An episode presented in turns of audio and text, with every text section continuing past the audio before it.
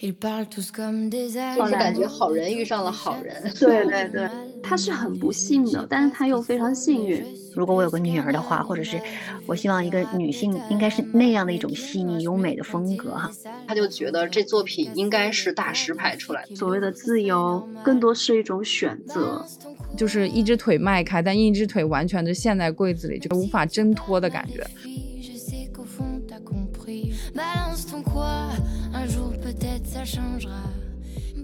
Hello，大家好，欢迎大家收听我们新一期的艺术七幺幺，我是楚晴，我是叶子，我是维尼，我是米妮。哎，在即将过去的这个三月份哈，其实我们呃聚焦了很多跟女性力量相关的话题。就你看，无论是获得奥斯卡最佳女主角的六十岁的杨紫琼，还是前一阵我看到有一些报道哈，九十二岁还在舞台上指挥的郑晓英。啊，包括前一阵儿上野千鹤子发表的一些女性主义观点吧。总之呢，我们是在最近又感受到了她力量的崛起，所以呢，我们四个在这一期的七幺幺当中呢，就是想谈一谈在艺术领域当中带给我们力量的女性艺术家的故事。当然，顺便也会来聊一聊我们自己哈，作为女性在当前吧这个阶段的一些感悟。那我们谁先来呢？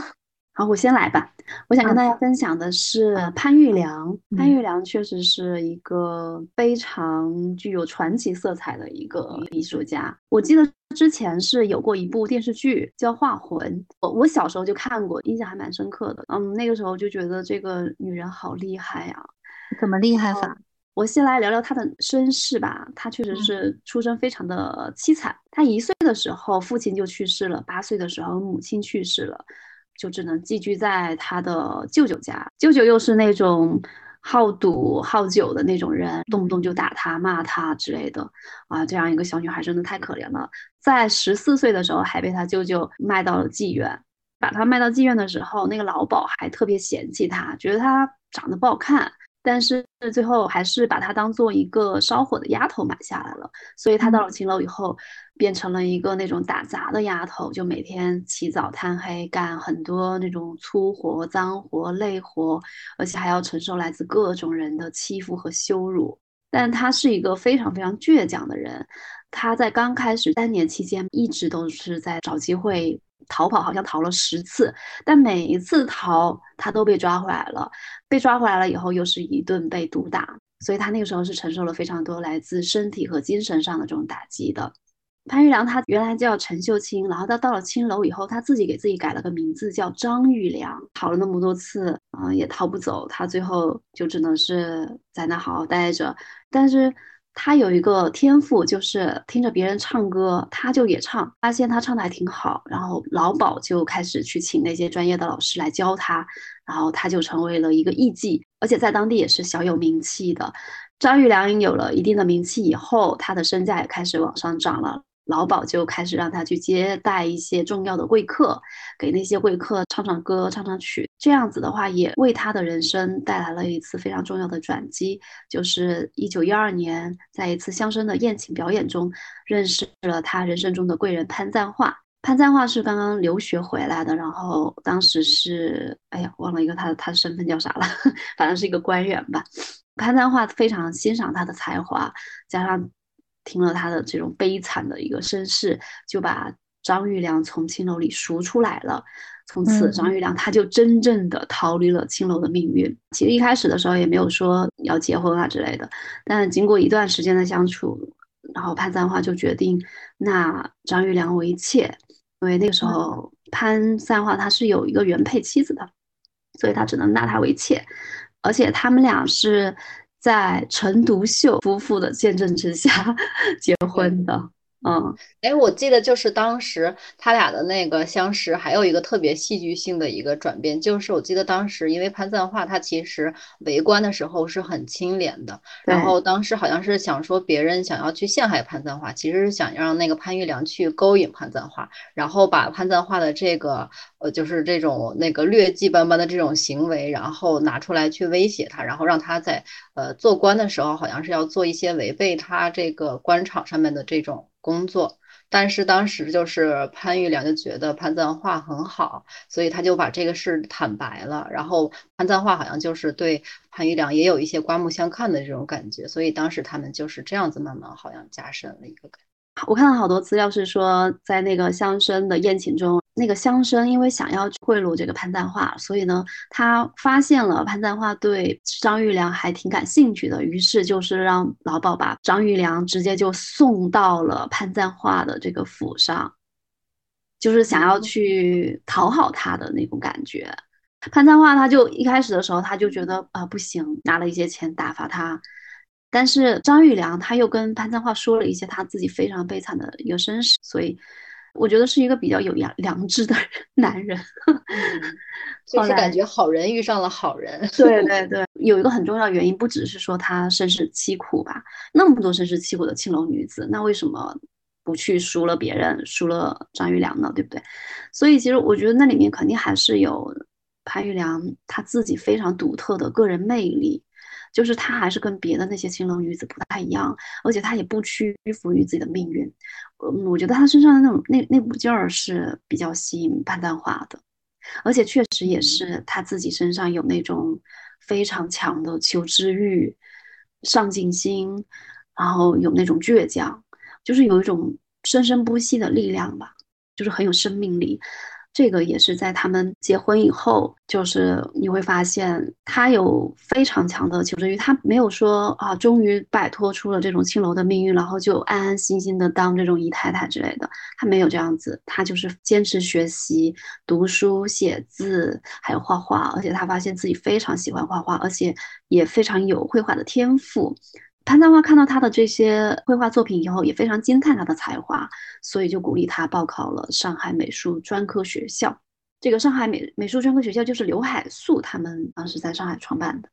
对，嗯，那潘玉良和潘赞化之间是有爱情的吗？他们肯定是有爱情的呀。就像刚才维尼说的，就是一个好人遇到了另外一个好人，一个有才华的人遇到了另外一个懂得欣赏他的伯乐。嗯，我感觉是这样。所以嫁过去之后，那个潘赞化就对于他的一些喜好全力支持呗。对，非常支持。而且他以第一名的成绩考上了这个学校，他的绘画天赋也确实在学校里面受到了老师的认可。但是学校里面也会流传关于他曾经在青楼当过艺妓的这种消息，然后引发了很多的这种侮辱啊、谩骂这样子。后来呢？后来毕业了以后，他又转而去出国留学了。潘赞化呃为他争取到了出国的留学的名额，然后把他送到了法国念书。他到了法国以后就开始学习法语啊，然后很快他又以第一名的成绩考进了国立里昂美专。一九二三年又开始去巴黎国立美专学习，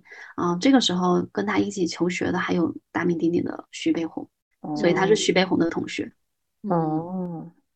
这么看来，他不管处于什么样的一个遭遇吧，或者是一个什么样的不好的这个环境里边，他没有自我放弃，对吧？对，是的，没有堕落，真的堕落下去哈。我觉得他就是有像野草一样的那种生命力，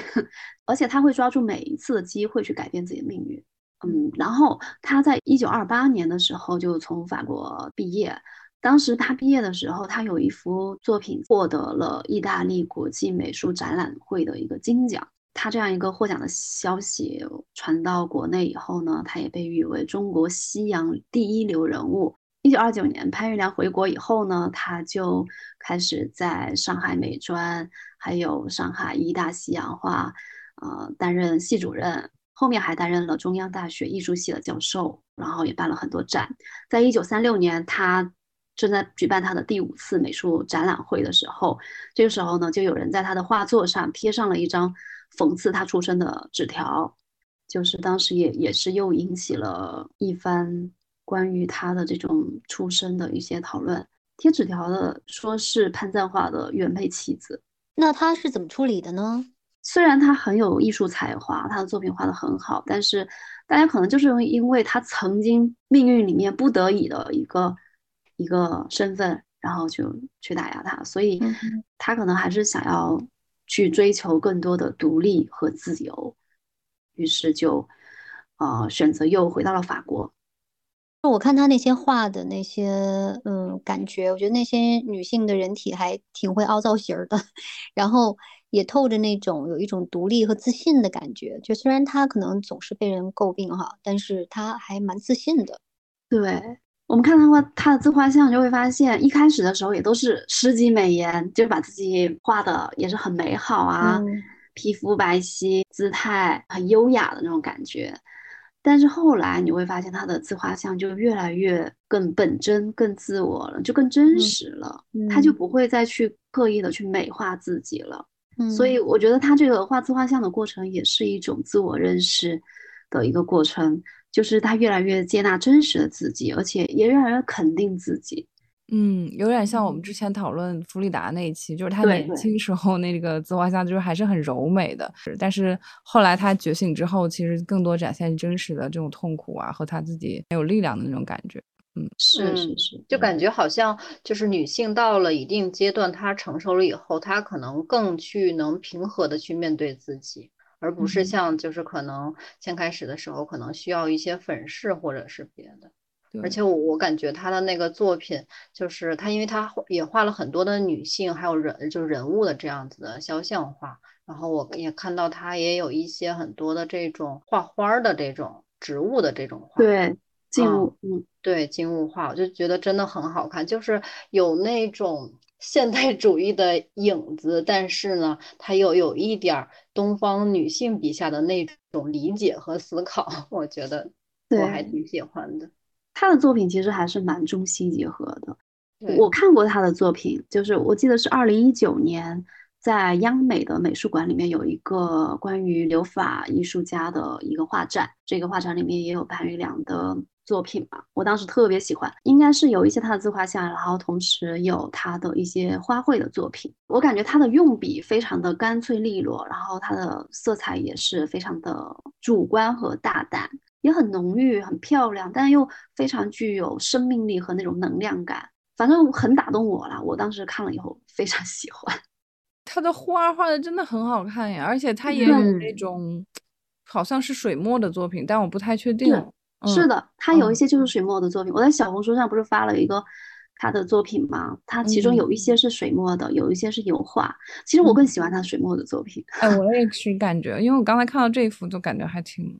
挺有意思，它的色彩很好，我感觉他他应该是对色彩非常敏感。嗯，对，我觉得他的色彩就是特别有视觉冲击力，而且我觉得他色彩也不是马蒂斯那种，或者说特别热烈的野兽派那种，但其实还蛮有东方的那种色彩感觉，又有东方的那种韵味哈。对。其实，在一九三七年他回到法国以后，一直到他一九七七年去世，他都没有再回国，在国外待了四十年，然后而且他在国外其实过得也非常不好。我记得就是当时好像那个呃潘玉良去。呃，法国留学的时候是她老公去资助的嘛，但是也是因为当时资助也是比较紧巴巴的，但是后来就是她老公那边也是因为呃工作还是因为战争，然后就是整个家庭都生活的特别拮据，然后她本来就是出国留学的这个费用本来就很少，再加上就是家庭的这种变故，她就是更省吃俭用，就即便是那样，她就是靠卖画为生在巴黎，然后我就记得当时说，嗯，即便是这样，她都会就是每天省吃俭用，然后会给中国家庭里边去寄这个生活费，然后他一个人好像后来还养活了一大家子人，就靠他卖画，感觉还蛮孤独的。最后离世的时候，是的，一九七七年潘玉良在法国病逝，在他去世之前呢，他委托友人三个遗愿：第一，为他换上一套旗袍作为中国女人下葬；第二，将潘赞化送给他的项链和怀表转交给潘家的后人。第三，把他的作品全部带回祖国。当时他的作品有四千多幅，放在了那个大使馆。一开始的时候，大使馆还不把他当回事儿。后来，终于在一九八四年，潘玉良的这四千多幅作品原度重洋回到了祖国。因为那个时候，八十年代的时候，好像开始了潘玉良热，应该是有人写他的小说，去说他的故事，大家开始发掘他的他的这种价值。所以你觉得叶叶子？你觉得他最终是摆脱了自己的命运了吗？我觉得他其实是他是很不幸的，但是他又非常幸运。虽然他后半生也并不是说过得多么好，但是他作为一个艺术家，他的作品还是被肯定了，还是能够留在艺术史上。其实，在我看来，他已经完成了自己的一个逆袭。对，嗯，就是从出身微末，然后到接受，能够有机会到国外接受现代艺术教育，然后到最后一步步，我觉得还是活成了自己的模样，就还真的就像你说的很传奇。就可能看过他小说或者是电影啊，还有那个电视剧的女生。可能会被那种浪过于浪漫化的那个影视剧的演绎去打动哈，但实际上我觉得也会给呃女生们带来一些力量，因为他确实真实存在的这么一个人，然后真实的就是凭着一腔孤勇哈，自己在这个人生路上去去改变命运，所以我觉得还确实你举的这个例子确实还挺有力量的，而且他为什么画了裸体女性？其实。我觉得裸体女性，尤其是画自己哈，哇，这个是需要多大的勇气啊！我觉得很多女女性是没有办法去面对真实的自己的，嗯，对吧？她更别说去画出来，然后去让世人看到。我觉得这个这个是需要莫大的一个勇气。但这里面他为什么能够有这样的勇气？其实也是因为他的这种自我意识，嗯，发挥了非常大的作用。就是叶子说到，就是这个勇气，其实我我觉得确实是，尤其如果说我们把就是潘玉良的那个年代拽出来说的话，就是二十世纪的二十年代左右吧，就是是二十世纪初，就其实当时的那个社会，女性就是女性力量，或者是这种女性的这种呃性别意识都没有崛起，但是就可能我理解的，就是一般意义上可能都会有一种。就是被那种隐性的这种东西压迫，就是被社会就是就规训成为一个，就是你要不就是良家妇女，要不然就是你如果是从了就是艺妓的这个行业的话，那可能你就是这辈子就是这样子了。但是就是潘玉良的这个人生经历，他就感觉像是发生在我们这个时代的。就是他的那种先锋性和他的那种想法，真的是需要很大的这种勇气。尤其我觉得，就是他的这些经历，然后被他的同学，或者是呃被他的这个老公的正室，然后一直去压，就是压迫她，就是拿她的身世去说话。就是如果要是一般的这种女性的话，可能就会否定自己，然后被这些外界的声音所打倒。但是她感觉就是特别有自己的想法，然后去去学、去进修，然后去远渡重洋这样子，然后活出了自己。我就觉得这种勇气其实就是真的是特别给人一种力量。嗯，我看到一段评价，就是说他他笔下的这个女性啊，可能有更多的也是包括他自己的自画像，就她不是那种传统艺术中柔美娇弱的形象，就是可能她是稍微还有点夸张的手法，就是她的比如说女人的手臂呀，或者她的身体啊，还是很有很强壮或壮实的，就比较有生命力的那种感觉。我觉得也是他自己对这种女性本身身体的一种自信吧，这种这种感觉其实还蛮蛮直接的。对他的作品就是就是很有生命力，确实看到原作的时候也是那种扑面而来的力量，也不是那种完美的无可挑剔的那种大美女的那种作品，不是，他不是那种说所谓的完美风格，嗯嗯，但是又很真实，也很有张力，是吧？对。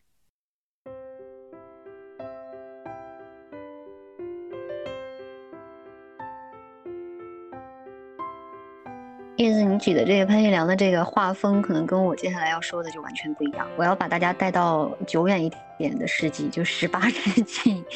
然后我要给大家介绍的这个，就给我带来一些感触的女艺术家，名字叫做梅瑞·勒布伦。她是法国在十八世纪比较杰出的女画家。嗯，为什么选她呢？因为我觉得，就是我看到她的画，我就被震撼了。哦，我觉得怎么可以有。就是这么美的女肖像，她每一幅画都画的那个女士哈，当然也是，比如法国王后啊，还有一些宫廷的女女士的肖像。哎呀，就是你就觉得这现在怎么 P 图、怎么拍摄都拍不出来那种就是美感。然后这个勒布伦呢，他其实是比较幸运的，他跟潘玉良的这个这个困境完全不一样哈，他是生于美术世家。长相出众，还有极高的绘画天赋，就可以说是在当时是人人羡慕的美貌与才华于一身。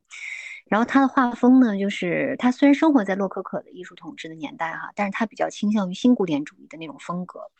嗯，他不太喜欢那种浮夸娇柔的那种那种画风。他的画作是精致的，然后优雅的、古朴的，就是那个女性的那又清新柔美，然后又有点古典主义的简朴庄重。就我自己会觉得，我很希望。如果我有个女儿的话，或者是我希望一个女性应该是那样的一种细腻优美的风格哈，然后大家也可以看看她的一些作品，然后可以找到她当时为法国王后画过的三十多幅肖像。我说她幸运呢，是因为就是因为在你想十八世纪的时候，女性包括法国皇家美术学院就很少接纳女性成员，所以在当时要想当一个女性画家是很难的。而且他画肖像嘛，画肖像主要是为了挣钱嘛。那那那肖像画在美术学院的眼里没有历史画有价值，但是呢，他能在一七八三年进入学院，还是因为就受到了法国那个玛丽皇后的喜爱，就他们这个私交比较不错，所以拥有了特权。呃，所以我觉得他前面前面的人生还是比较顺利的。然后，但是后来他也不是一帆风顺哦。后来他遭遇的就是遇到了一个画商嘛，叫比埃尔·勒布伦。就是结婚后不久，他就发现这个其实前面的什么收藏家呀，帮他做一些经济都是表面的现象，他背后其实就是在败光自己的财产，挥霍自己卖画所赚的辛苦钱。他在这方面又不像潘玉良那么的幸运，遇到了一个真爱，你知道吧？嗯 嗯，等于是被骗了一个渣男，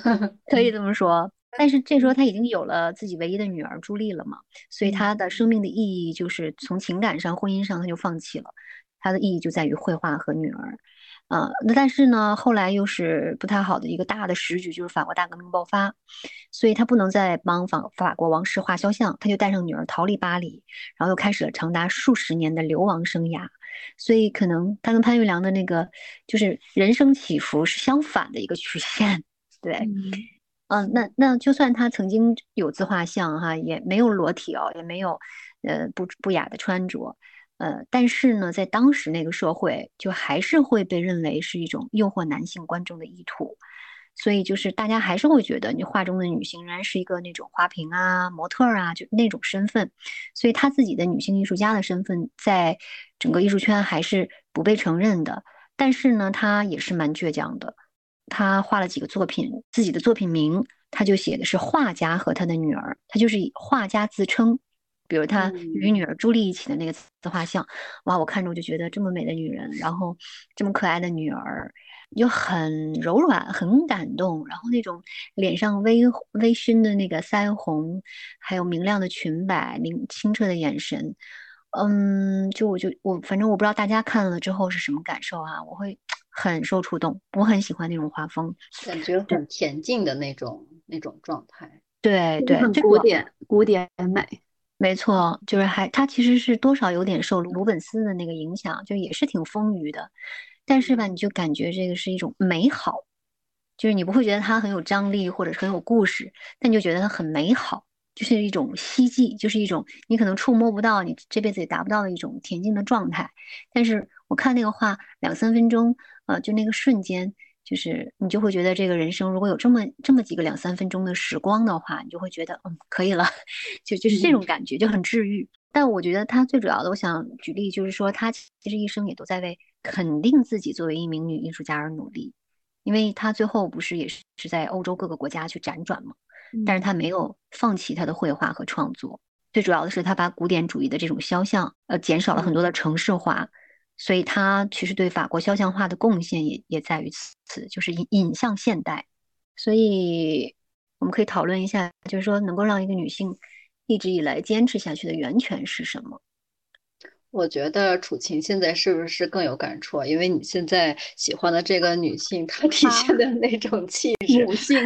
对，更能影响到你。所以，所以我这是受我的孕激素的影响才。才选了这幅画和他是吗？也许吧。嗯，就是他，但是他本身的那个画的画面是给人一种安详平静，然后就是一种特，就是完全是一种审美愉悦的这种体验。但是如果说不知道他后边的这个经历的话，就是单从画面来看，完全不会觉得他是那种经历呃凄惨命运的那种艺术家。但是我就觉得这可能也是他的一个伟大之处吧，就是即便她遇到了这些生活中的这种不堪，但是他在他的画面里边还是一种特别美好的这种印象。就我发了几张图给大家，就是大家也可以在我们的 show note 里面看一看。就首先，嗯，在没看见他女儿的时候，你会发现这个女画家的自画像，这女画家好美哦，嗯嗯，是吧？然后她可能真的就是就长得这样的，因为她确实是天资过人。然后呢，又看了几张他跟他女儿的那个自画像，哎呀，就那种母爱，就是你就会觉得女儿。搂着他的脖子，反正我看这种亲情的话啊，就在我没怀孕之前，我看这种亲情的话，包括之前有一个有一对这个比较古典主义的，呃兄弟俩，好像叫就是那个的 Allen Brothers，亨利雷本的，就我给你们发一下，就我之前最喜欢的画就是这一幅，没有之一，你会感觉他这这哥俩的这个感情特别好，所以每个人看画的那个触动点可能不一样，所以我就会对于这种。嗯，有亲情的画就特别，嗯，特别受触动。嗯，但是就是说，她这个作为这么一个女性，而且是在十八世纪啊，那个时候女性只是一个男人的附属品，是吧？只能在家做做家务什么的。但是你看她，就好像不管岁月怎么变，他都能够停留在自己的一个单纯的现实世界里，然后生生活在他的那个画作里面，就很幸福。其实听到。呃，尤其是楚晴讲这个十八世纪的这个艺术家哈，就那个时候女性她其实是禁止参加裸体的这种写真课啊什么的，其实对他们的艺术之路来说，其实非常艰难的。就唯一能数得上数的几个艺术家，可能都是说家里边父亲就是从事这个呃艺术的，都是艺术家女儿，包括更早的这个珍蒂莱斯基。但是我刚才查了一下资料，就是勒布伦他父亲其实在他十二岁的时候就去世了。呃，我不知道后来的这个具体的他的这个传记里边会是什么样的故事啊？但但其实他父亲对他的支撑，其实也不是说很长时间，对吧？他家庭对他的支撑，啊，但是他后来可以凭借这个绘画，然后其实变得很富有嘛，就是变成一个职业的画家，就觉得他真的很厉害，能突破那样的一个限制吧，就是说时代的一个制度的一个限制。就是他后来的继父就很不好。嗯，对他也也不是很好，但是他自己，我就是我就在想，他能坚持下去的源泉到底是什么？如果一个字的话，爱，他可能是对于就是他绘画的这种爱，嗯，然后到后面对于女儿的爱，让他能够一直要为自己谋生嘛，因为他在那个各种嗯逃亡的过程当中十几年在欧洲，所以有时候你会觉得女人的这个韧性哈。真的是好像突破你想象的，嗯，但是从另一方面来讲，就是勒布伦他还是幸运的，因为他出生在这种艺术世家。但是如果说从就是当时的那个时代来看的话，嗯，那其实如果说不是出生在艺术世家的这种女性，那她完全连这种学绘画的资格和受这种教育的这种权利都没有，对，对，这种机会都没有，对。对，其实他能够有一张入场券，已经是很幸运了。嗯，那就让我想到，就是那个电影，就《燃烧女子的肖像》，那个电影拍的就很古典，但是它那个时间可能更早一点，是十七还是十八世纪，不太确定了，我有点。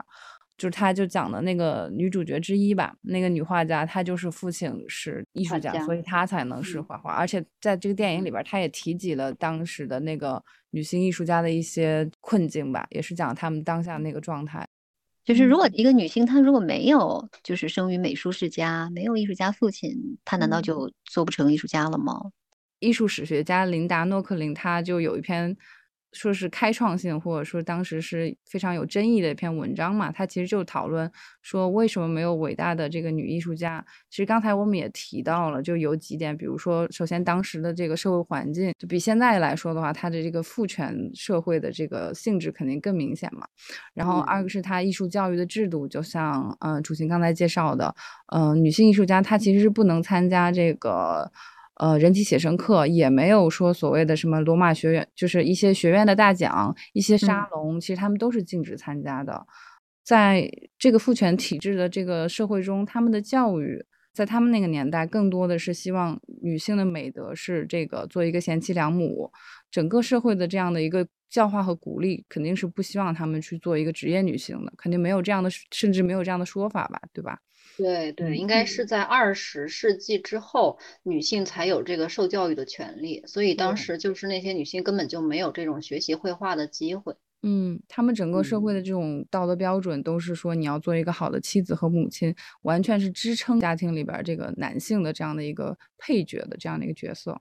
所以说，为什么没有这个女艺术家？应该是除了我们我们能在艺术史中筛选出这些，嗯，比较幸运的获得机会的这样的艺术家，其实确实，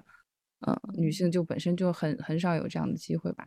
而且就是书写艺术史的这个人，他的权力角色也是属于男性，也没有给女性去书写这样的一个机会。我就觉得是一个多种原因，然后促成这样，就是说我们现在看艺术史里女性艺术家的这种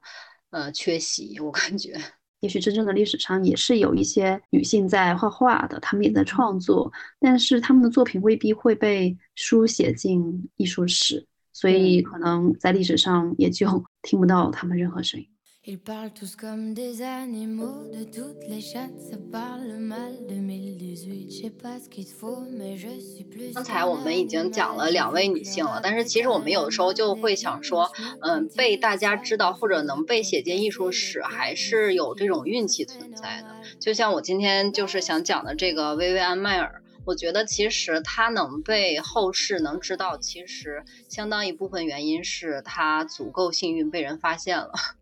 就是，嗯，我觉得我为什么想讲他，是觉得他的这个一生真的是非常的传奇。在他生前，他其实就是一个住家保姆，就是没有人知道他是一个摄影师。薇安·迈尔他是美国当代比较著名的一个街头摄影师，他出生是在二十世纪的二十年代。嗯，他在二十多岁吧，也就是二十世纪的五十年代开始，然后他大量的去拍摄这种纽约和芝加哥的这种街头照片，而且都是属于黑白照片。但是就比较遗憾的是，他生前因为他是一个隐形的摄影师，就没有人知道他能拍出这么多伟大的这个作品，所以就直到他去世的时候。呃，都就他身边没有人，他这辈子就除了做保姆这份工作之外，他好像没有特别多的朋友，他也没有结婚生子，所以他就比较孤独终老的这样子结束了一生。但是当时呢，特别有一个就是戏剧反转的一个这样子的契机，就是当时有一个芝加哥的一个小伙子，他叫约翰马鲁夫。然后他其实当时呢，从这个旧货拍卖呃拍卖会上，呃买到了一大箱子的这种照片底片。然后他当时呢，想说打算写一本关于历史的书，他所以他要需要一些老照片。他就发现，就是里边的这些照片的这个底片的这个拍摄质量特别的好，而且构图啊什么的，就是很有这种大师级的质量。然后就是感觉挖到宝了。对对，是的。但是当时，因为他也不知道这是谁的作品，他就觉得这作品应该是大师拍出来的，所以就这些作品引起了他的好奇。然后他当时就去拍卖会去询问这个作品是谁的，但是呢，拍卖会也只是告诉他这是一个白人女性叫薇薇安·迈尔，然后就其他信息就完全不知道。但是在这个之后呢，他觉得这些照片真的是非常好，然后也非常值得被更多人看见。他就把这些照片放到他自己的这个博客上面，而且这些照片就很快得到了网上的这些网友的认可。他发现了迈尔的作品以后呢，他就展开了一系列的这种走访调查。而且他拍成了一部纪录片，叫做《寻找薇薇安·迈尔》。你可以从这个纪录片里边，就特别好的把这个薇安薇薇安生前的一些身世啊，然后性格，或者是别人眼中薇薇安·迈尔是什么样子的，就是非常立体的呈现出来。也是因为他的这个好奇，一步一步查下去，然后得以让薇薇安·迈尔这样子，然后呈现在就是我们面前。他真的拍的很好，就我看到里边那个，哎呀，那个构图，然后他背后的那种对人类的理解，有戏谑，有温暖的，有悟性的，就是天才，简直就是。对，而且他把薇薇安·迈尔特别立体的呈现出来，因为他那个影片里边也会采访薇薇安·迈尔生前的一些雇主，也会有一些家人啊之类的，对他的一个印象。因为比较遗憾的是。薇安·迈尔他生前没有和任何人做过媒体的采访，然后任何人都不知道他是摄影师，所以留给我们知道这些材料特别少。然后也是通过这个小伙子，就是一系列的这种调查，我觉得 那个纪录片特别像那种那个侦探片，就是一步一步查下去，接近谜底哈。对对，一步一步的给你揭开薇安·迈尔到底是什么样子的人。而且就比较好玩的是，那个纪录片里边也说，呃，就是薇薇安·麦尔，他他是有那个储物癖的，不知道你们看没看到？就是他生前也是因为他有这个储物癖，然后他生前囤积了特别多的这种票据啊，然后信件啊、报纸啊等等，还有一些很多这种小小失物的这些东西，然后才让这个发现者一步一步的找到他以前的这些雇主和他生活的这个环境。到当时这个纪录片里边的一个雇主回忆，就是说。薇薇安之前住的那个房间就堆满了他的这种箱子和报纸，人走进去的时候，你甚至都不能直着走，你得侧着这样子挪动，他整个被这种物品然后包裹起来。我是从那个纪录片里边能感觉得到，薇薇安当时给人展示的，她只是一个普通的保姆，而且她的性格也会有一些孤僻和怪异，而且比较贫穷。当时他真的就是好神秘啊！就是他这样子的一种艺术创作，然后这种才华横溢的这种创造力，他其实自己是知道的，但是他从来不去跟人言说。这就是我想问的，就是那个纪录片，我后来没有印象了，就是有没有交代他为什么要把自己隐藏起来？他画的，就是他拍的那么好。他为什么不去给雇主或者是就是朋友去展示一下，而是全都偷偷的藏起来？就就好像这个画，呃，这个摄影是为自己去做的。对，你知道吗，楚琴？就是我当时和你是一样的疑问，就是他既然这么有才华，为什么不去 share 出来？对啊，对对对。当时，嗯，也是通通过采访，因为他确实生前他也没有这种记日记或者是这种书写自己心情的一些东西，所以完全是靠采的这种人对他的这种印象来去回忆他自己嘛。我理解的就是，呃，这帮人回忆他的时候，就说他可能小的时候就总觉得他应该是受过一些生活上的打击，可能就是从家庭的变故或者是什么，就是亲人这个就是这个关系一直处理的不是很好。就他一直都是特别孤僻，然后性格怪异的一个人，然后他也不是很喜欢去和人交谈，所以我就觉得他可能这种钻进自己世界，然后呃，摄影这种这种艺术爱好吧，就是把他的其他的这种灵魂给填补掉了，然后他就觉得他只要自己进入这个摄影世界，自己开心就可以了。我是这样子理解的，嗯，那个纪录片里边也会说，就他总是把那个相机挂在脖子上，就他走到哪儿拍到哪儿。然后他的拿的那个相机是禄来的这个相机，它不就是竖着的那种嘛？所以他取景的时候就是不用把这个呃相机靠近眼睛，他就只要低头去看那个取景器就可以了。所以这种方式正好能很好的去捕捉到街头或者是生活中那呃人们特别自然的那种状态。因为我觉得，比如说像我们一般如果拍摄的话，拿起相机然后对准一个人的时候，其实如果你要是拍的那个人，那个人是会敏感到，就是会察觉的，可能就会不对不自然。所以他的这个器材，我觉得选的也是正好能把就是这些人物拍得很鲜活。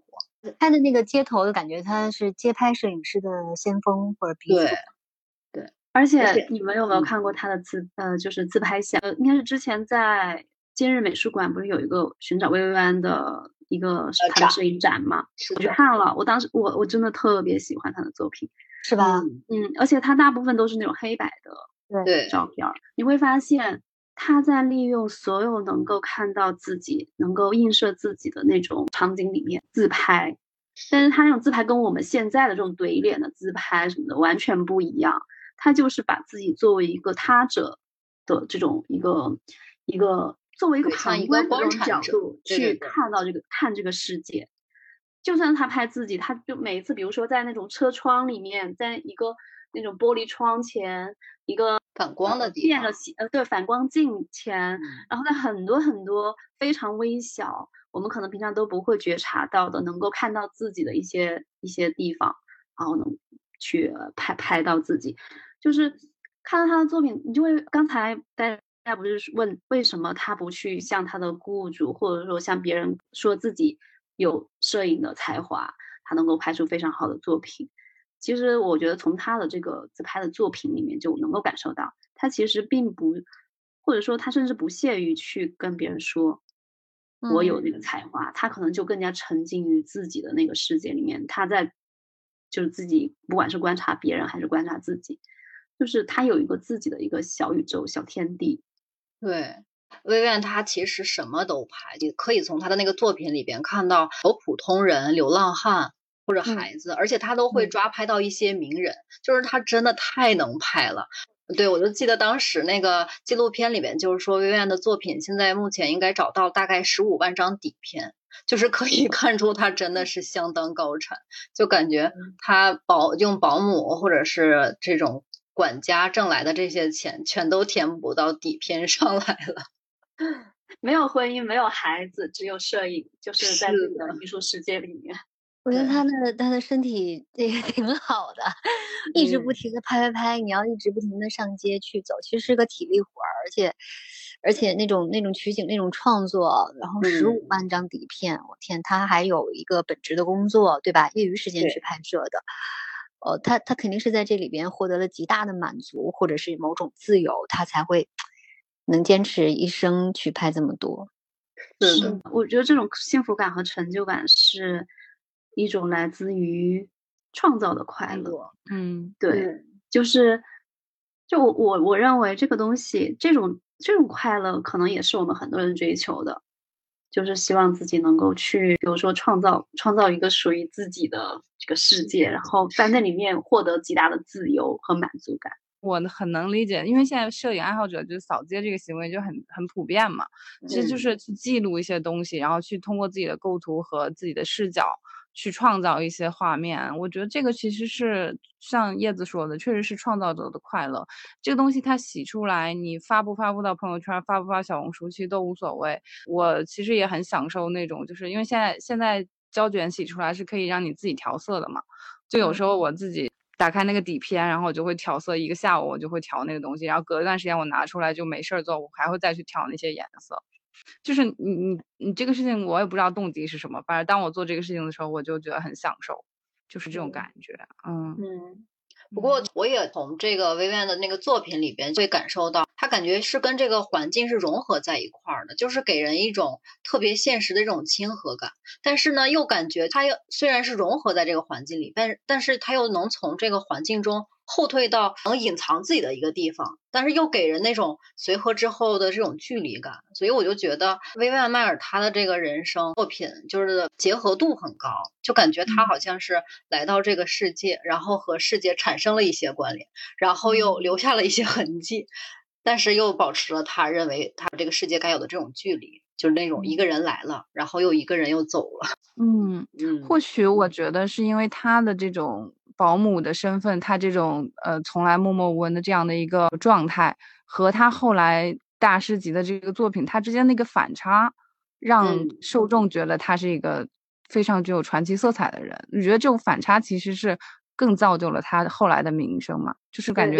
呃，受众很喜欢这种反差感。是啊，现在我特别喜欢去挖一些艺术家背后的这个故事。就你看，比如说我在看维安迈尔作品的时候，就是我知道我也会去从他的作品里边得到一些审美愉悦。我也觉得他的作品拍摄很好，但是我通过看这个纪录片以后，对他这个生前的一个不管是性格还是他的经历，有了更多的了解之后。我就觉得他那些作品又更加的这种有血有肉的感觉了，就是都连在一块儿了，就是让我觉得我更喜欢了。嗯，他的作品确实就是也是一种他的精神内核的一个延伸。我觉得薇薇安·迈尔他他的这个一生，还有他的这种想法，我觉得都很酷。然后就让我觉得，呃，从这个艺术家的身上，让我感觉到了一种独立和自由的这种感觉。所以我也想问大家，就是你们认为的独立和自由是什么样子？我现在说说自由吧。我会觉得作为艺术家，就我刚刚提到的那种创作、创造的那种快乐，其实创造本身它就是一种一种自由的体现。就是我我其实是非常羡慕做这种创作 行业的人，就是艺术家这种这种身份、这种角色，就是他们这种工作，可能也是会痛苦的，但是。在痛苦的过程中，就又能够享受到一种特别的自由的感觉吧。叶子，你现在做短视频不就是这样一过程吗？呃，是有痛苦，我这个创作没有办法跟他们的创作相比，但是确实是有这种体验的。如果说我们扩展到我们现在女性，我们现实生活中很多关于就是关于自由的一些讨论的话，我可能想，我的感受就是所谓的自由，更多是一种选择。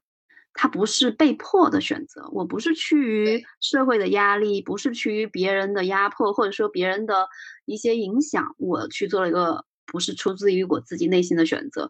而是每一个选择可能都是来自于我自己的一个主动选择。这个主动选择背后，也许要我付出很多的代价，但是无论我付出怎样的代价，我依然要去坚定的做出这个选择。我认为做出这个选择，其实它本身就是一种自由。嗯，就可以说，呃，你选择了自由，然后你也你相应的要承担一些承担责任。对这个选择，你既然要有了自由，你就要承担这个选择自由之后的这个后果。只要就是你这这个选择到承担后果这一条线是自洽的，其实就是一个特别舒服的一个状态。对我现在有反思我自己哈，就是我认为我自己以前是一个。非常非常容易受别人影响，非常非常容易受外界评价、评论的影影响，这样一个人。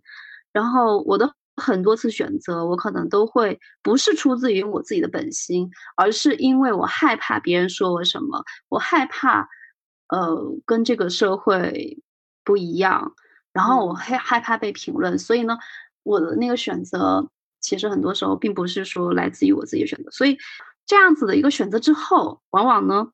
你又会，但是可能结局并不会 特别好。也许你，比如说做某件事情你做的不好，然后又会形成一种心理，就是啊，都是因为他我才怎么怎么样。我我认为这个过程中就形成了某种负面的一个循环。所以前面我们提到这三位艺术家，他们会很坚定。比如说像薇薇安迈迈尔，他选择不结婚不生孩子，他就坚定的选择我。呃，他自己去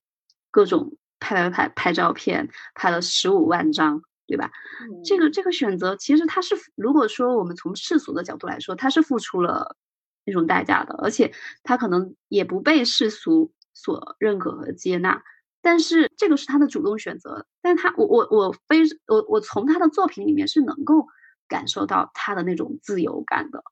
就是我能理解给你的那种感受吧，因为他呃，就咱们前面所说的那种强烈的反差感嘛。他的这个生活里边，他不一定完全是一个非常自由的人，他是保姆嘛，可能随时要围着雇主转的一个人，甚至他的房间也很狭小拥挤。但是可能在他的精神世界里，有一个非常非常大开阔的一个世界，在他的那个世界里，他的爱好。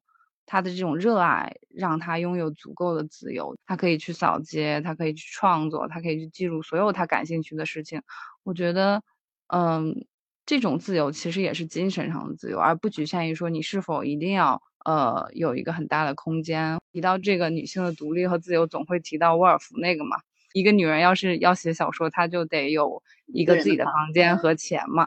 但是，但是好像呃。就薇安这种生活来说，他其实未必是他，他肯定是有他的，就是感觉房间这个空间，他是否有也不太重要了。而而这个房间，它变成了一个精神的概念，就是他有一间一间自己脑子里可能他又有一间自己的屋子，然后这个屋子里边全是他拍摄的东西，他喜欢的事业，就是这个摄影的事业，然后他就变得非常的自由。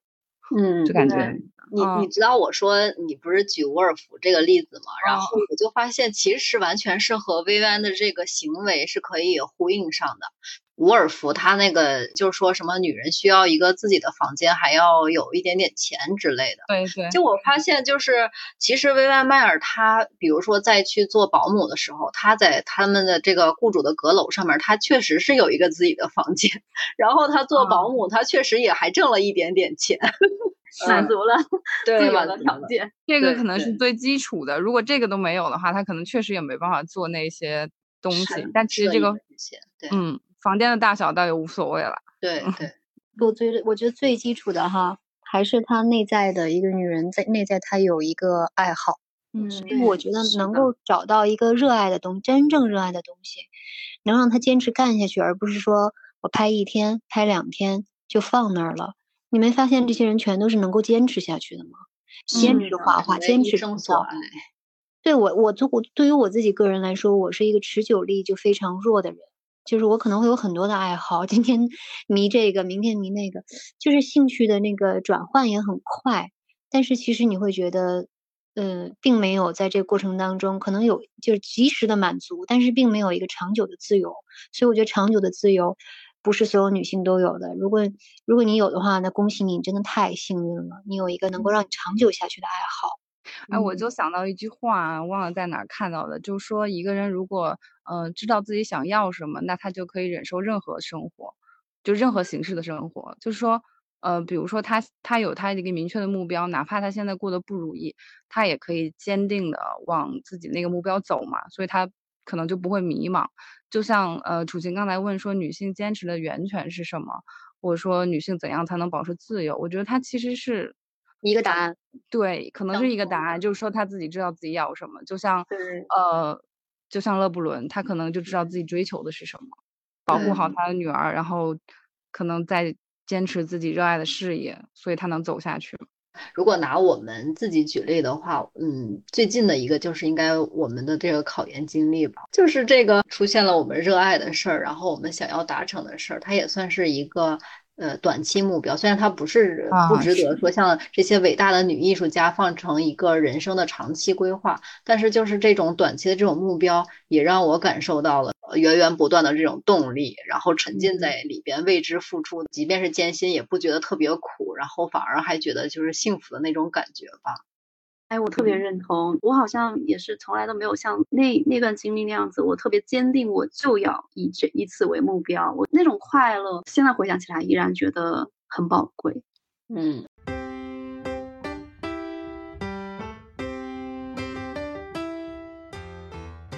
刚才我们一直在聊这个薇薇安嘛，维尼在说的时候也用了“幸运”这个词，因为他其实是被后来发现的，他的故事也是后来在写就的。我会想到，嗯。就是女性主义艺术家，其实他们是在这个浪潮之下，他们觉醒了之后，他们是主动去创造自己价值，然后也去去认可女性价值的这样的一种行为。其实他们就是更主动的，而不是说单纯的等着被发现。就是很很直接的一个一个让我想到一个很直接的对比哈，就是你默默无闻的幸运的被人发现，还是说你要大声的呐喊被别人而接受。呃，我感觉从这个女性主义艺术家身上来看的话，这种力量还是蛮强大的。嗯，那我就来聊一聊这个女性主义艺术家里边的代表人物吧，就是这个呃朱迪芝加哥。我在说她的经历的时候，我又想到刚才叶子说的，就是说是不是人还是有一个慢慢觉醒的过程？其实，呃，就像她这样一个非常有分量的女性主义艺术家，她其实一开始也不是一个天然的女性主义者。就是他在十八岁的时候进入这个加州大学，呃，洛杉矶分校的艺术学校，他主修的是绘画跟雕塑，呃，当时那个年级里面应该是两百多个人吧，只有他一个女生。他说，在我年轻的那会儿，你能收到的最高的评价就是你能像男人一样创作。然后当时学院里边因为全都是男性嘛，然后他也为了融入这个圈子，他也是试图隐藏自己的女性气质，就是刻意表现的像男孩子一样，就是剪短发呀，然后也做一些男性的这种做派，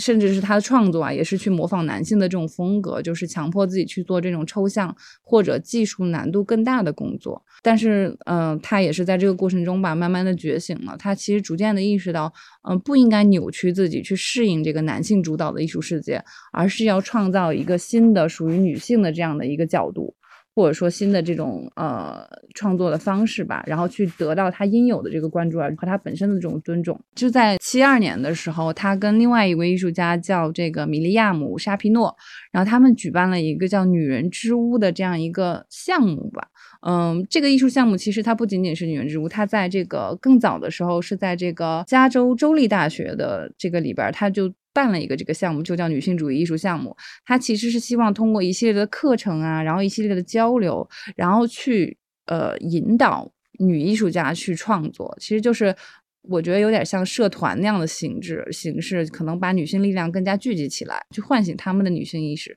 然后也去呃辅助他们自己的艺术创作。呃，在这个项目过程中吧，他们创造了一个装置作品，叫做“女女人之屋”。然后这个“女人之屋”就是他把一个好莱坞的一座废弃的老宅，里边有十七个房间，他嗯进行一个改造吧。然后整个这个房子是一个大的装置的艺术作品，然后里边有厨房、客厅、卧室，然后托儿所等等等等，里边是有这种生活空间的。对，有生活空间，然后它里边有厨具啊，然后化妆品啊等等的女性用品。进去之后会发现，这是一个非常传统的家庭的女性的空间，甚至是我觉得女性可能会感到一种熟悉感。就是你能看到女性被这种家庭束缚，比如说有一个新娘，她走向台阶，她的这个婚服长摆上，呃，走过厨房的时候被弄脏，然后厨房里的那些东西全都是弄到她裙子上，她其实就是表现了当时家庭生活对整个女性她的这个工作、她的这种职业能力的这一一些束缚，反映了当时这个女性她具体的一个生活状态，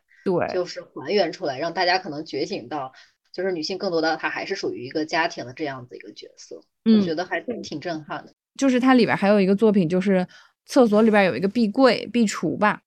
然后把一个女人的模特整个的陷在里边，就是她那个形象，我感觉如果当时参观的话，应该会觉得有点恐怖。就是一个女人的长发也垂下来，然后整个身体就是一只腿迈开，但一只腿完全的陷在柜子里，就无法挣脱的感觉。我刚才一直在重复说这个东西它禁锢了女人，但它可能表现的形式其实各种各样的。所有的这些这些装置啊，它所表达的东西其实都是呃对女性。当时社会地位或对女性身份的一个反应，对一个现实的再现。项目的另一个这个艺术家就是这个呃沙皮诺，他就是鼓励这个女性在创作中就说你要直接说出来，去描述你日常生活的身方方面面，嗯，这就会变得具有政治性的意义。其实我们很多时候经常会看到网上对于一些女权的争议嘛，但其实很多时候。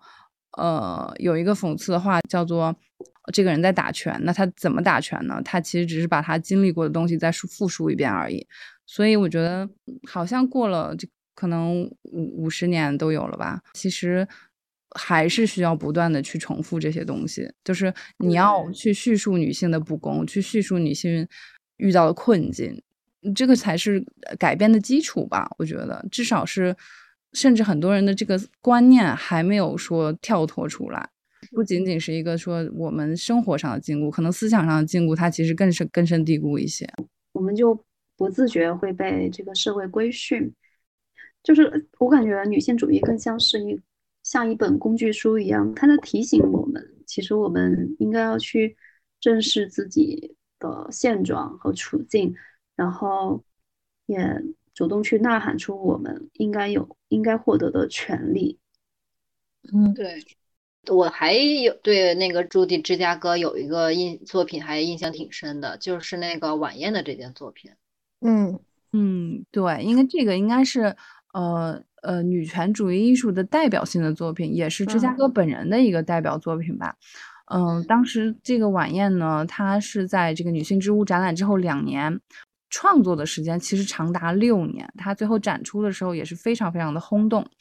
嗯，这个作品的形式呢，它是三个长桌拼成了一个等边三角形。然后我在查资料的时候，其实看到一个比较有意思的就是之前有一个韩剧特别火，叫《鱿鱼游戏》。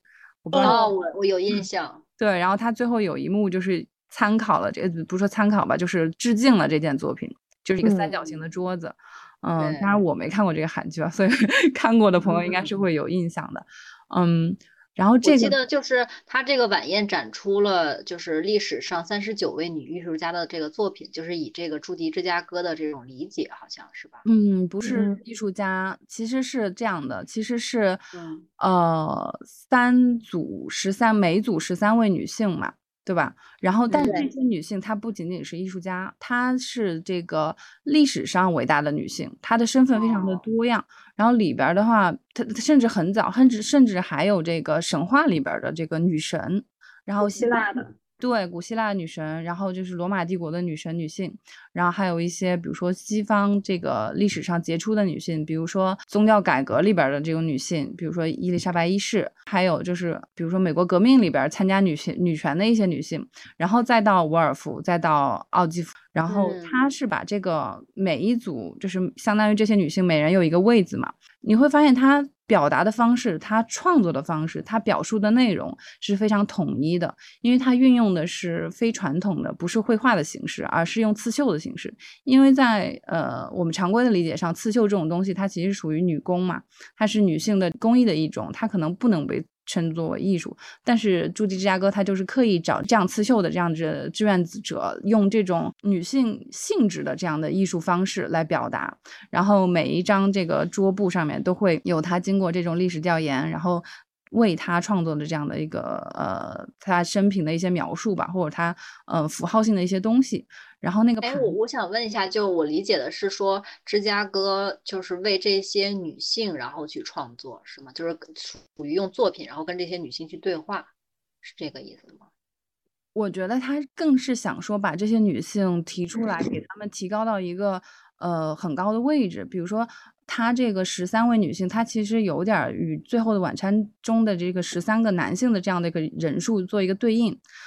反啊，我觉得他我我自己理解啊。他是想通过这种对传统这种图像的这种呃范式的这种这种反抗吧，就是以前没有把女性提高到这样的一个高的地位，他是用一纪念碑一样的，或者说用一种英雄谱一样的形式，然后把女性的这个地位给标示出来，而整个作品就非常有力量，让你看到像一个精神的纪念碑一样，让人能感受到这些女性她该有的地位。而在从前的话，可能没有人说。呃，去注意到说这个历史中这样的一些女性，她能可能这些女性是谁，她并不重要，但是她这样一个集体，她这样的一个组合形式出现，她是有一个分量在的。我觉得，呃，他有没有想跟那些女性对话？他肯定是对他们做了非常非常深入的研究，因为他们每一个盘子都精心绘制，有浮雕，有蝴蝶，有对他们深入的理解，然后用艺术的形式来表达出他们的特征。他肯定是有在精神上跟他们有对话的。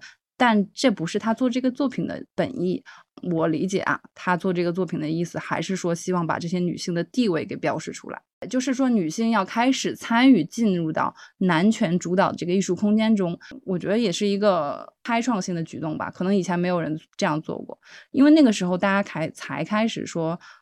关注以前被忽略到的一些艺术史中的女性啊，甚至艺术呃这个历史中的女性啊什么的，她的。所有的符号，它所有的创作方式，它其实都是关联的。比如说，它有一些呃刺绣的这些符号啊，盘子有平面绘制的，有立体的。从这个盘子的绘画形式，慢慢到浮雕的形式，然后慢慢的变高。其实它是隐喻现代女性逐渐变得独立和平等。就可能最开始，呃，女神那些盘子是绘制的，就是绘在上面的，后来变成浮雕作品，然后在这个陶瓷上面再着色。这个作品细节还蛮多的，就它所有的东西都是有隐喻的，它没有一个细节不是刻意而为之的。好震撼，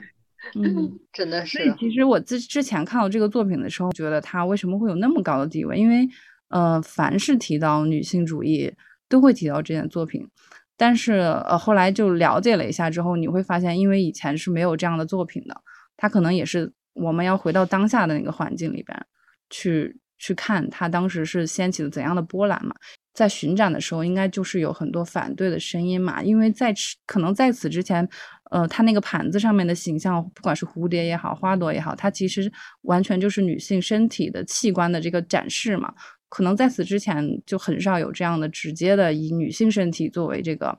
表露的这样的一个表达，当然那那个时间段会很多，就是他那个时间段相对集中还蛮多的，也有一些其他的艺术家做这样的事情，但是这个作品它也绝对是非常有分量的作品之一吧。哎，我原来看这幅作品的时候，我可能没有特别详细的去了解它背后呃的这些内涵，我只是看到那样一张图，然后我确实也没有那么那么理解为什么它能够有那么高的地位。那现在经过米妮这么讲解的话，确实是有被震撼到。对，因为我们没有亲临现场去看他的这个现场的这种作品，只是通过图片，然后又没有经过背后的这种了解，所以就是确实真的是细抓到背后的那个点了以后，就会发现伟大的作品它就是伟大，它就是能给人力量的。对，而且是具有开创性的。对这个作品细节很多，隐喻也很多，然后它的力量也很强大。我觉得，因为芝加哥他本身现在还也在世嘛，八十多岁，好像是八十三今年。嗯，对，然后她也还是一直在坚持做这样的女性的表达，我就觉得她太有能量了。就是她也是现在你看到她也是一个很个性的老太太哈，一直把口红涂成这种紫色，然后包括她自己改名字嘛，因为他。芝加哥其实并不是他的本性，呃，是他出生的城市。那在这个他第一次结婚的时候，他其实是冠了夫姓的。然后在第二次结婚的时候，他就没有再随夫姓了，而是选择了就是就就既跟婚姻没有关系，跟丈夫没有关系，也跟自己的父亲没有关系。然后就他选择了芝加哥，脱离了这种父姓父权社会的这种。嗯，挺酷啊！是的，然后他就嗯，还是非常非常酷，我觉得。后来也在一直坚持做这种女性的项目嘛，然后他还做了像呃生育计划，其实也是用这种刺绣的形式，然后带动了很多很多这样的志愿者去做这种刺绣的针线。然后我我觉得他一方面也鼓也鼓励了这个女性参与到艺术创作里边，因为他的项目很大，参与的人数也很多。嗯，二个是他所表达的这个主题也都是非常震撼的，就像可能以前也很少有人直接表表现这种女性生产的这样的画面，可能以前的记录也很少。嗯，但是他就是用非常艺术化的形式来表达这种力量，就是他会呃很抽象的绘画，画出女人的身体里生产出这个天地万物的感觉。嗯，那个不管是从视觉来说，还是说意义上来说，我觉得还都蛮震撼的。嗯嗯，我我我的感受就是他这个作品确实是让我们意识到，就是女性的这种历史贡献。嗯，就是其实女性在整个人类历史发展过程中，其实是也做出了巨大的贡献的。但是因为撰写历史的，就是掌握了这个世界运转权力的不是我们，所以呢，好像一直都是作为一个辅助角色。嗯，存在。然后似乎在整个人类历史的书写过程中，女性也没有就是被特别注呃注意到。然后，而且我们在女性当下，也就很多权利也会被剥夺。所以，他这个作品确实是，我觉得还是蛮有那种那种震撼感的。对，就能够让我们好像突然一盆凉水。啪泼下来，然后就让我们清醒的认识到，哦，原原来我们其实女性也是非常伟大的，然后也做出了很多的贡献，然后女性也应该要获得更多的相应的权利。是，所以就回到了这个问题，就是。当我们谈女性主义的时候，我们在谈什么？我自己是觉得，就是女性主义其实它这个话题特别大，就是它除了就是你去做选择是结婚生孩子还是单身以外，就是工作、情感，然后还有你的想法、你的创作，就整个你只要是生活在这个世界上，其实方方面面它都有可能涉及到女性主义的这个话题。就是，嗯，其实就是从先开始，我对女性主义的这个话题可能了解的就是这种女性的这种没有受教育的这种权利，就是非常基础，就是非常呃浅显的一些，就是你应该拥有拥拥有的权利，然后你没有得到。但是随着就是对这个女性主义的这个了解加深，然后去看了一些书本或者是一些对谈，就发现其实它真的是融入到方方面面。但是，就是像我们今天说的这些女性艺术家也好，或者是女性主义艺术家也好，就是她其实这些作品确实是无法就是解决社会上的很多问题，但可能她就是去能给你很多反思，然后让你去思考一些你之前可能没有在意的一些东西。嗯，对，我觉得女性主义它的一个作用，嗯。就是一刚才说到的是一一种提醒，一种反，让你反思。然后还有我我想到一句话哈，万物皆有裂缝，那是光照进来的地方。然后我就会觉得女性主义它本身它就像是我们身处在那个，比如说在那个洞穴中，然后在那个就是它的它它就像那个裂缝里面透进来的一些光一样，然后就像是一开始的时候一点点微光，然后慢慢的慢慢的进来的光越来越多了，然后就照亮了越来越多的女性，嗯，然后也照亮了整个人类文明史，就是能够让我们更加认识到女性在整个人类历史上的一个地位和作用。就是像裂开了一个 我觉得它它可能不像光，它反而是砸开裂缝的那个锤子。啊，嗯，就是它会让更多的光透进来，因为这个本来就是属于我们所有人的光，但是它可能被一些东西遮住了，封闭封印住了。对对，哎，所以我是想说，要是从我们自己出发，从一个特别微观的视角来说，你们有印象就是你们之前的，比如说。嗯，早期受受到女性主义的这种呃影响是什么时候吗？或者是有什么作品和经历的事情？我觉得很晚呢。我就是可能在各个呃自媒体开始推厌女这之类的书的时候，我才开始意识到这些东西。有这样的说法吧，就是你可能本能会有一些感觉到这个社会上一些东西让你不适。但是在别人说这些东西、归纳这些东西之前，我自己是没有，呃，没有这样的就是条理性的东西的。对我会不会知道那个就是，那个就是我的女性主义意识，可能还是这样子的。就我可能和跟大多数人也都是这个样子。其实我就是为什么我想问这个问题，是因为我刚才就是突然想到，像女性主义这个词，也是我们最近就是这些年才去接触到的。就是我可能在成长的这个。呃，当时就是完全没有这个意识，但是我就是突然想到我。在我十八到二十岁的时候吧，就是那个时候不是那个台湾的偶像剧盛行的年代。然后呢，就是你看到的那个偶像剧里边的剧情，一般就是那种像霸道总裁爱上我的感觉，就完全是一种爽剧，然后玛丽苏的这种情节。但是我就是当时吧，就是当时看的时候也挺爽的，也曾经幻想过说，哎，我如果要是里边的女主角的话，应该也挺爽的。但是看的时间长了，我就觉得这个特别的乏味，然后总有那。哪块是不太对劲的，然后呢？我就想，就是我我之前我就看，我就那个时候我就看那个简奥斯汀的《傲慢与偏见》，就当时其实我觉得我应该第一次对于女性不是女性主义，而是对女性的这个意识有一点点察觉，就是受到就是简奥斯汀写的那个《傲慢与偏见》，就是因为当时我看那个偶像剧的时候是那样子的一种公主式的这种偶像剧情节，但是我就是看到《傲慢与偏见》里边，就是这个简奥斯汀把这个伊就是老二，老二是伊丽莎白嘛，就是她和达西的这个爱情，就是显得就是写的，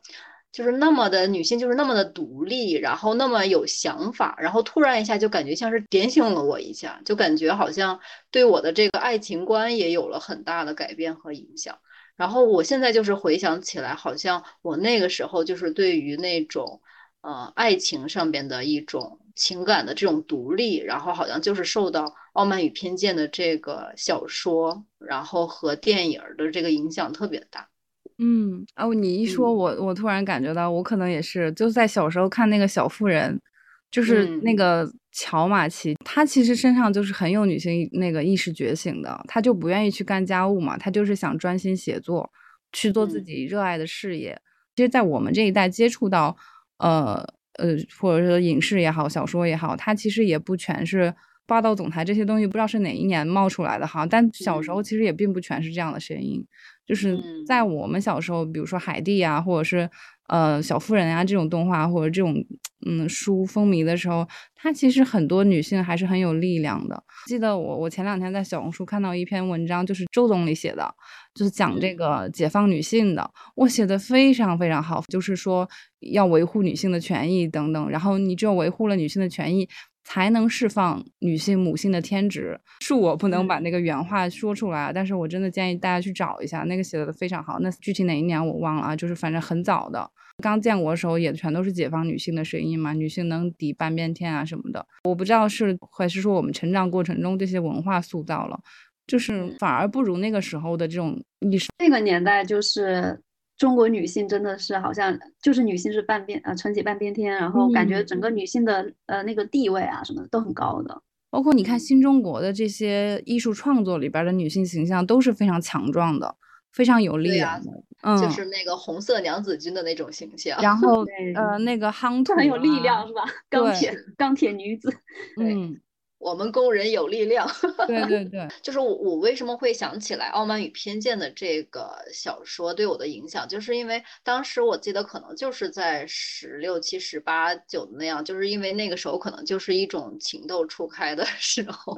然后就是对，就是青春期对于就是爱情也会有一些幻想，所以那个时候正好就会来来一些什么，就是那个台湾偶像剧的那种 侵蚀，然后就先开始真的就是会影。想到，但是后来就发现还是文学里边的这个价值更高一些。嗯，你的经历告诉我们，少看偶像剧吧，多看文学经典。偶像剧真的害死人。哎，也不能这么说吧，我感觉好像，呃，即使我们能分清偶像剧，但是在我们面对婚姻或者说我们面对职场的时候，还是会。总之，这个觉醒它绝对不是一蹴而就的东西，是它就是它还是慢慢的一个过程的，可能会呃，应该是一件又一件事情，嗯，触发你的一个觉醒。当我看到女性主义的这些理理论或者说一些著作的时候，我就很感慨啊，为什么我没有在早点看到他们？因为我感觉他们确实，比如说，如果在我们非常年轻的时候就能够接触到这些作品，能够去呃。从中汲取力量的话，我就感觉在我们成长的过程中，也许会少掉很多的一些困顿和迷迷茫。嗯，我自己的感慨就是相 相遇太晚，但是相遇总比不遇强，就是遇见已经 很好了。嗯，对，可能我我觉得还是那句话，我总觉得这个东西它就是，也许发生在这个时间，它就是合适的。就像我们决定 考研，或者说我们决定改变，它其实都是一个随着你心境的变化，可能恰好到了那个点，慢慢的你需要有一个这样的过程。或许我们现在理解的女性主义，跟现在小朋友十九岁、二十岁他们理解的女性主义，其实也不是很一样。我自己或者说我们那个时候，呃，因为现在现在理解这个女性主义的话，会更加深刻，也是因基于我们过去的一些经历阅历。我们积累的关于自己的一些思考，所以当我们看到，我至少我是这样子，当我看到女性主义的这些作品后，就是有一种相见恨晚，然后就被击中的那种感觉，就是很很给我力量感。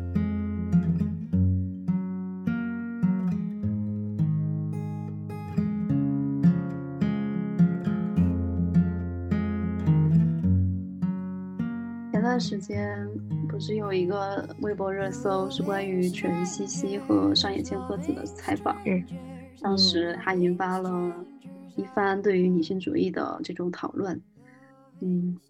然后我我其实我是看了上野千鹤子她的她在那个采访中的这些回答，还是非常非常能够触动我的，所以但之前我是不知道她的，所以我就去很快我就去看了她的书，我觉得怎么说呢？就是让我认识到，哦，原来原来可以还可以这么想，因为我印象最深刻的是关于他对自由的一个理解吧。他有讲到说，我心目中的女性主义是追求自由的思想，只要自由自在的活着，怎样都可以。我我现在发现，有的时候我们在讨论女性主义，就是感觉这某种程度上又给女性添加了一个枷锁。好像你必须要怎么怎么样才是女性主义，但实际上，我觉得真正的女性主义不就是像上野千鹤子说的那种是自由吗？是根据每一个人自己的一个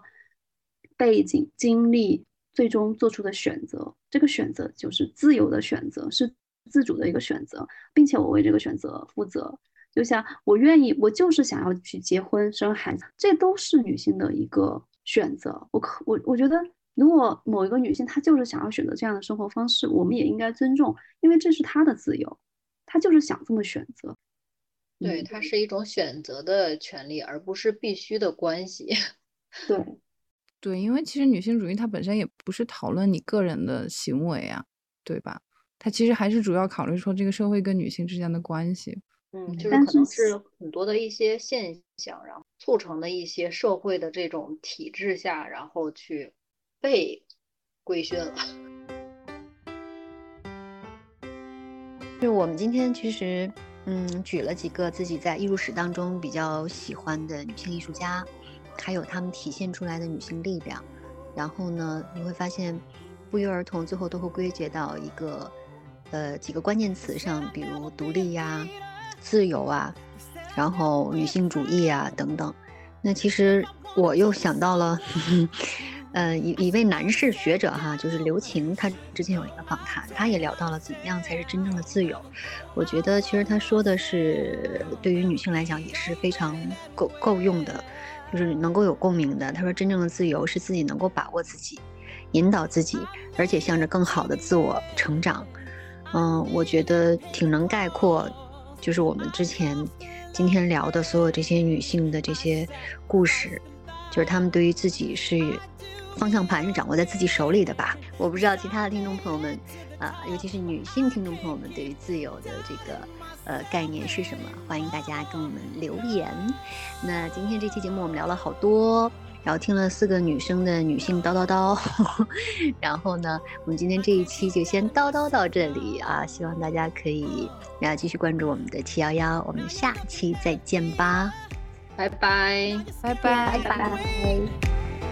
You said I'd never be